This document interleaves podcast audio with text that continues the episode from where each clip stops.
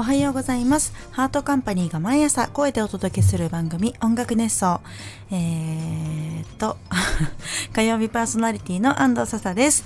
ハートカンパニーは音楽制作などを行う会社で私はそこで作詞家ボーカルディレクターとして活動しております。はい。えー、っと20回目ですね。うん。もう20回目。記念すべきって感じですね。記念すべき20回目。イエーイ。イエイイエイ。えー、前回は初期ブログについてねお話ししました。そう考えるとハートカンパニーに所属して意外とね数年何年も経ってたんだなと思って振り返ってみて結構驚きましたね。うん。なんというかあっという間あっという間ですね。時が経つのは早いんですよ本当に。うん。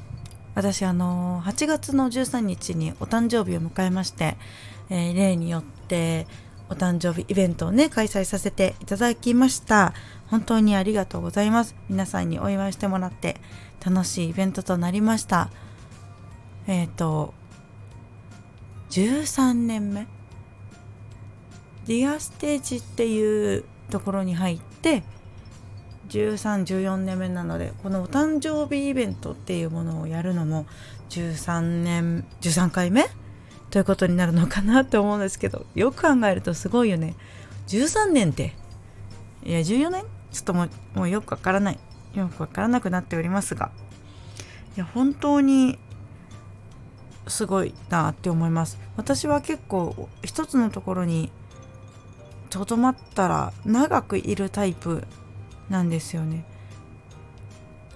だ絶対に合わないだろうっていうところにはもともと行かないっていうのもあるんですけれども長く居座り続けるでおなじみなのできっとハートカンパニーにもしばらくお世話になる 長くお世話になるんじゃないかなと思いながらブログを読み返しました今回のイベントはまあフリーになって初めてということもあってね初めての生誕ということもあって結構今まで以上にドタバタとしてあと台風が来るかもとかそういうのもあってねどうすりゃいいんだってなったんですけれども本当にねあのスタッフ勢というかまあ出演者出演者兼スタッフみたいな 感じの人がいっぱいいたんですけどその人たちがプロすぎて本当に円滑だった。いやすごいすごいですよね。私のやりたいこととかをしっかりと組んでくれてちゃんと動いてくれてっていうのもあって本当に助かるなと思いました。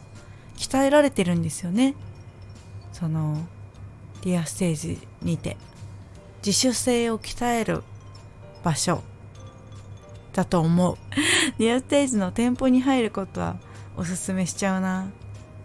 なんかあでもアイドルになりたいとかそういう夢がある人にはそんなおすすめしないけどなんか自主性を養いたい人におすすめする。何者かになりたい人にはディアステージの店舗に入って何者になれるか分かんないけど何者に何者？な何？分かんなくなってきた。分かんなくなってきたけどとりあえずおすすめします。いいとこなので是非アルバイトしてみてください。音楽ネストを聴いてる人にリアステージでアルバイトしたい人は多分一人もいないと思うんですけれども。まあもしかしたらねいるかもしれないからね。もしかしたらバイトを探してる高校生が音楽ネストを聴いてるかもしれないから。そしたらね秋葉原ディアステージの店舗にね応募してみてくださいね。何の宣伝をしてるんだ。わかんなくなってきました。はい。ではちょっとまだお酒が残っている安藤笹がお送りしました。ありがとうございました。また来週お話ししましょう。バイバイ。